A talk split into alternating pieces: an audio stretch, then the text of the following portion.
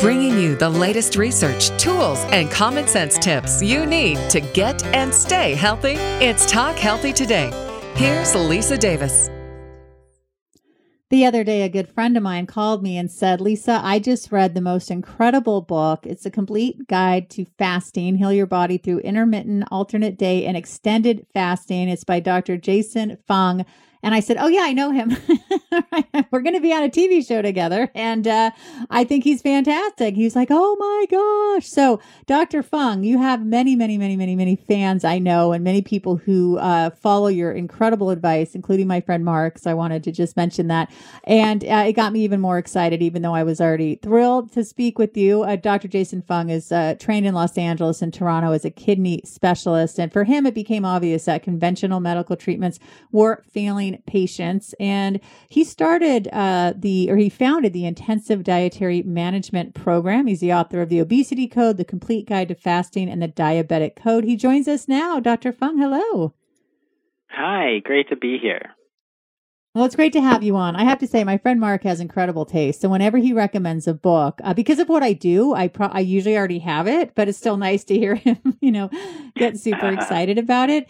So I want to talk about this because in the book, The Complete Guide to Fasting, you know, you, you ask the perfect question, which I was going to ask you. You write, how did I go from preaching conventional medicine to prescribing intensive dietary strategies, including fasting? So I'd love you to talk a little bit about your background and also what brought you to this and, and when did you realize this was such an amazing thing? Yeah, yeah. So I was trained very conventionally, sort of, uh, as any other doctor.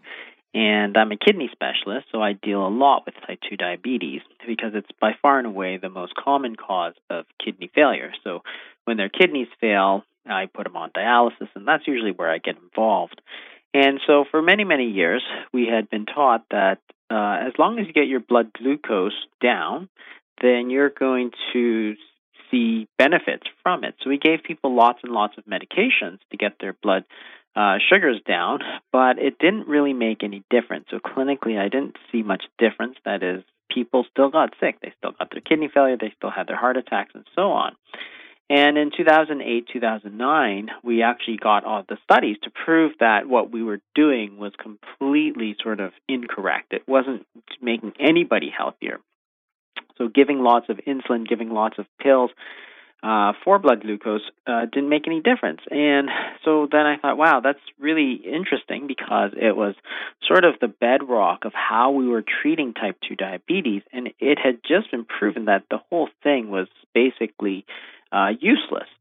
So the problem was that most of conventional medicine didn't change their practice. They just sort of made excuses for why it wouldn't work, but never really changed um, changed their their sort of thinking about it. So I thought that's really bad. So I started thinking about it, and then once you start thinking about it, um, the solution sort of becomes obvious. That is, if type two diabetes is is causing the kidney failure, then you got to get rid of the type two diabetes.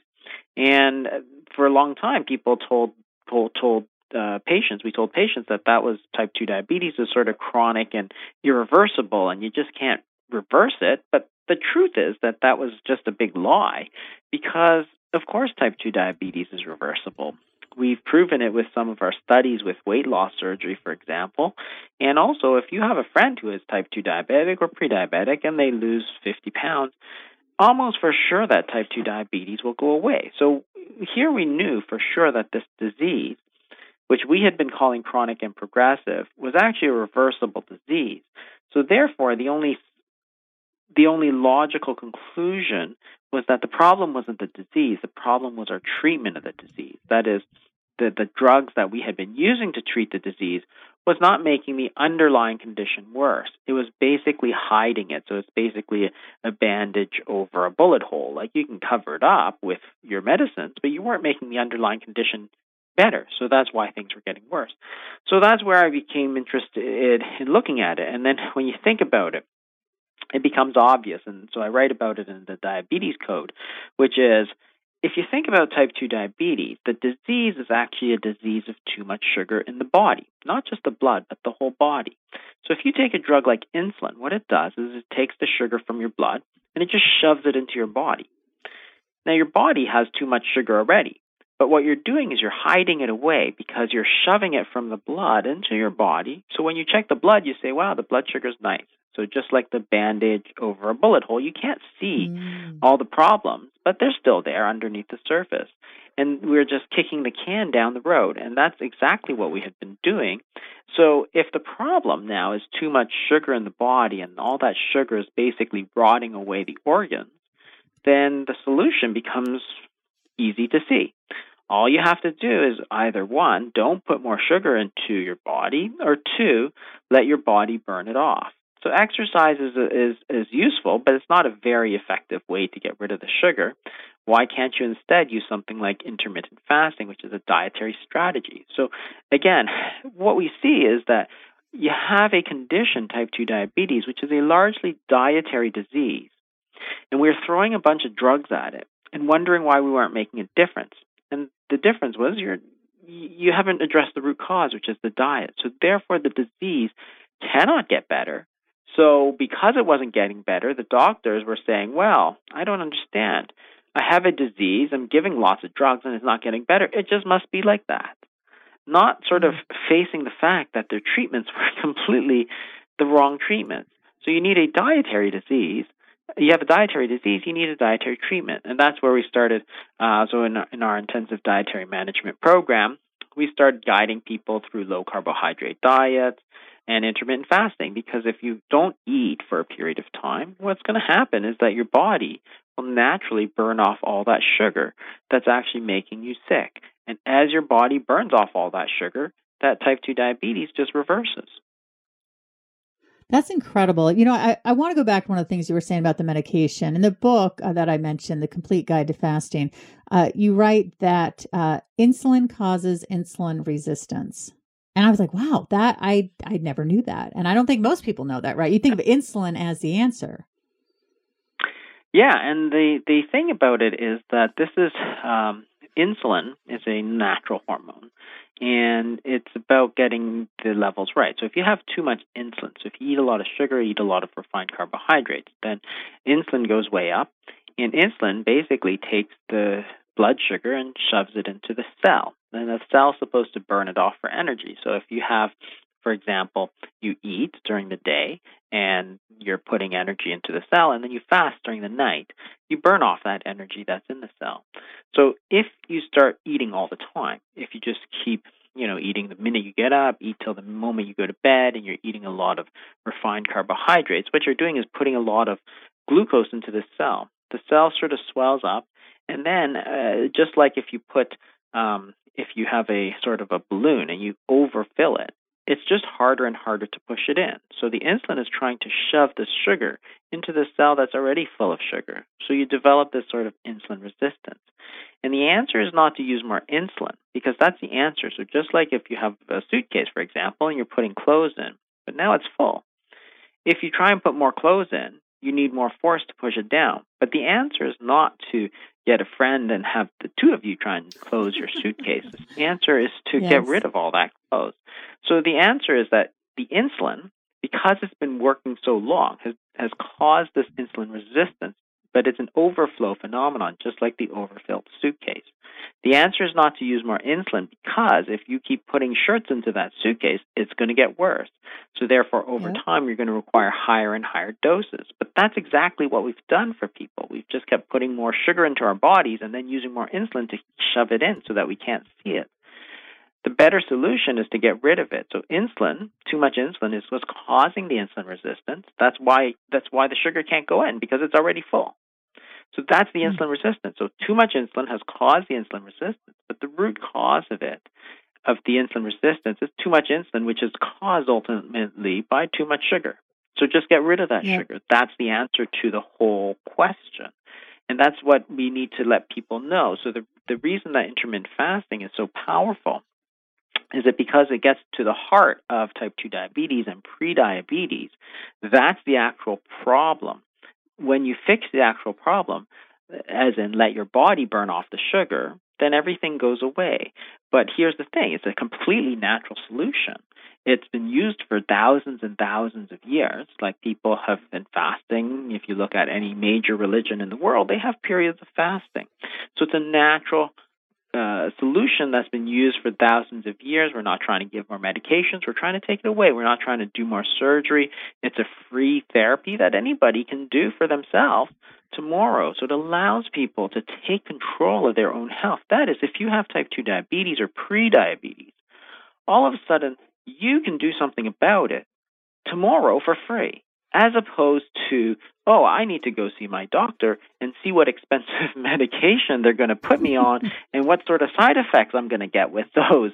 Oh, maybe he'll give me insulin so that I'll gain 20 pounds. Because oh, one of the one of the main side effects of insulin, which is a sort of standard medication for type 2 diabetes, is weight gain. So if you're gaining weight, how is your type 2 diabetes going to get better? And the answer is that it's not. It's getting worse. So the solutions we had used were not actually part of the solution. They were actually part of the problem. And instead, we can use these natural dietary solutions. Now, you know, intermittent fasting and so on. It's not fun, right? I'd rather eat donuts myself. But the point is that if you are sick, you can do something about it and you can take control of your own health. And that's what we're all about. So we have a, a website, um, which is idmprogram.com, which is the Intensive Dietary Management Program. And we help people with it because it's a lot of work and it's a lot easier for somebody to, to do it in a group and have some people help you and, you know, get some tips and all that sort of stuff. So there is help for that. Uh, when I started talking about fasting four or five years ago, Eh, there was nothing. There was nothing out there, and everybody thought I was just incredibly crazy. It was like the silliest thing they had ever heard about. And it's like, why? You don't eat, your sugars will come down. Your sugars come down, you don't need medications. If you don't eat, yep. your body will use up body fat because guess what? That's what body fat is for. It's a form of stored food energy. So let your body use it. It's natural. The cavemen did it. The prehistoric men did it. Why can't we do it? And the answer is there's actually no reason that we can't do it other than people want you to buy their food. That's the only reason we don't tell people about this sort of solution that's like staring at them in the face. I mean, it's so obvious because if you were to ask a five year old, how could you lose weight? They'd say, don't eat. It's like, well, that's the simplest, that's the correct answer. that is true. You, you know, Dr. Fung, I want to get into, for people who aren't familiar, what is intermittent fasting? Because they might think, is, is that a few days or is it, you know, just like a 14, 16 hour period? Talk to us about this. It is any period of time that you're not eating. So you got to remember that in the 1970s, we considered a 12 to 14 hour fast every single day to be normal. That's just the way you ate. So you ate breakfast at say 7 a.m. You ate dinners, for example, at 7 p.m. 12 hours that you're eating, and 12 hours where you don't eat. So, so at night when you're sleeping, and also in the evening time you're not eating. So you're fasting for 12 hours. So if you remember when you eat, you, your body stores food energy. When you don't eat, when you fast, your body uses up that food energy. So if you balance those two, the feeding and the fasting, your your weight is going to remain relatively stable. So then if you want to lose weight, you just need to shift it so that your body has more time to burn food energy as opposed to storing food energy. So you give it more time. So you go 16 hours, for example. So that's a very common uh, sort of regimen. It's also called time restricted eating, where you fast for 16 hours of the, of the day and you eat for eight hours of the day. So, for example, from 11 to 7, you'll eat. Uh, but outside of those times, you don't. And that's a 16 8 schedule you could push that to like a 24 hour schedule. So you eat from, you, you eat dinner and then you don't eat again until dinner. So 23 and a half hours of fasting. And that's called a one meal a day schedule. So you go from lunch to lunch or dinner to dinner. And you could do that two, three, four times a week. Some people do it every day and feel just fine. Um, oh, and wow. then after that, you go into the longer schedule. So that's more the extended fasting, which is sort of like um, two days, three days, four days. So you can go up kind of as much as you want. Um, and there's there's different you know, advantages and disadvantages of the schedules. For example, the most important thing really is to make sure that you're feeling well, that you're not sick, that your doctor knows about it, so that if you are on medication, that you're you're um, you're covered for that. Um, and to to make sure that uh, you know you're you're seeing the results that you you want to see. Um, so that's that's the main thing. So it can be any any sort of length of time uh, that you want. So you know, simply extending extending it to a 16 hour fast is pretty easy for a lot of people to do. For example. Yeah, I want to try that. Right now, I'm doing a 14 hour one. I stop eating. I eat before 6 p.m. Like I eat my dinner around five, and then I don't. I don't eat again until eight. But I was thinking of pushing it till nine and just seeing. I'm just curious. yeah, I yeah. don't really have and, much weight and, to lose, but I just want to see what it's like, how I feel, because I'm always nervous that I'm just going to be so hungry. Like I can't imagine doing just dinner to dinner if you're working out in between. I mean, does that make a difference if you're super active, or I guess your body gets Yeah. used to it? Not at all. Your body gets used to it. And so remember, sort of the 14 hour fast used to be normal, and that's where the word breakfast Yeah. comes in. Meal that breaks Okay. your fast means if you're not fasting, Ah, you can't yes. break your fast. Therefore, uh, it's Yeah. part of an everyday sort of life.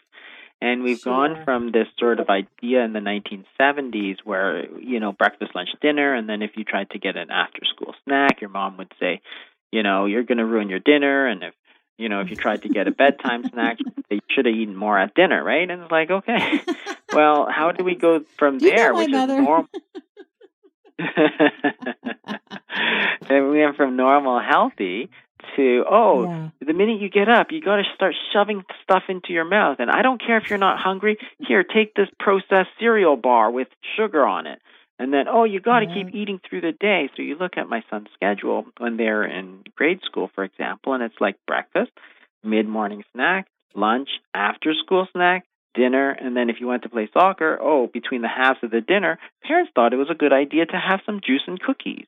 And then we're like, oh, I wonder why they're gaining weight. I'm like, because you're eating six Mhm. times a day, a lot of processed foods, juice and cookies and all this sort of stuff, and they don't stop eating until they go to bed. It's like, when are you supposed to digest that food? That's the question. So we've gone from from sort of three meals a day to sort of six to ten meals a day, and you see that in studies of sort of normal American behavior. So if you're working out, for example, just keep in mind that when I used to go out and play at night, my mom was not chasing me with some juice and cookies. it was like, you want to go out and play, you go out and play. That's why you ate dinner. Uh, you don't need any more food energy. If your body needs it, it will take it from the body fat because that's what it's there for. There's no reason why you actually have to start shoving food in your mouth in order to go ride a bicycle. If your body needs more food energy, it will take it from the stores that you have. One pound of fat is going to be somewhere around 3,500 calories. So use it. Wow. Why would you want to put food into your mouth so that you can't use that body fat? Isn't that the whole point? Is to let your body use it up? You know, Dr. Fung, all I can picture is your mom chasing you with some food. I mean, when you were a kid. Oh, so true. Now, do you do you get a lot of pushback from the mainstream conventional medicine community and diabetes saying, "What are you talking about? Just let them take their medicine"? Because it just seems like that's where they make money. I mean, let's just be honest. I mean, it's a whole racket. I think. Oh, absolutely. It's been a huge racket because the um, the pharmaceutical companies, the food companies, they love it if you keep taking uh, more food and more insulin. It's like, why don't you take less food and less insulin? Because that's the way you're going to get rid of your type 2 diabetes, not eating 10 times a day and then taking enough insulin to cover it because you're going to eat, insulin's going to turn that into fat, you're going to gain weight, and that diabetes is not going to get better.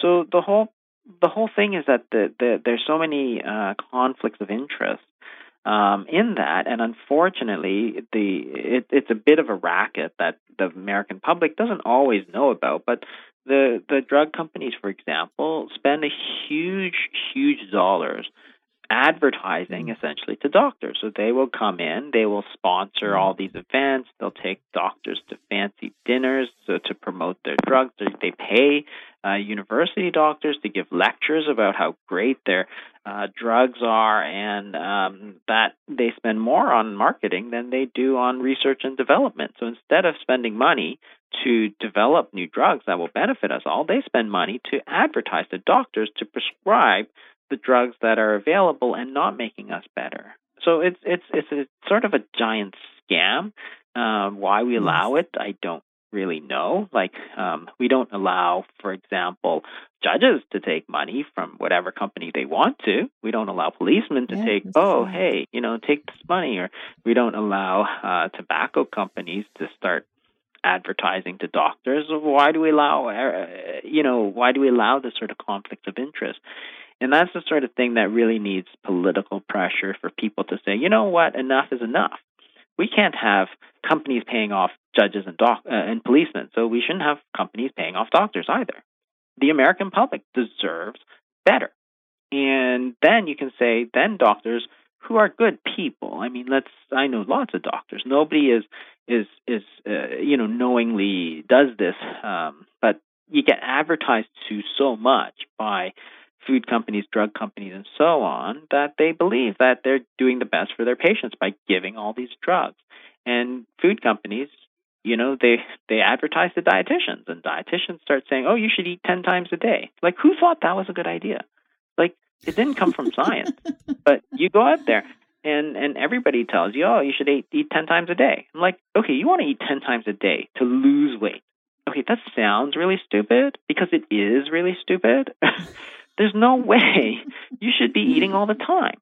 It doesn't make sense. Where in the history of humanity has anybody eaten 10 times a day? Like, we have work to do. That's what people would have told you in the Middle Ages, like in 1400. Nobody's going, oh, I should really eat 10 times a day. I'll bring a little snack, you know, I'll get out in the field and I'll have a few nuts. And then it's like, come on, you eat and then you work.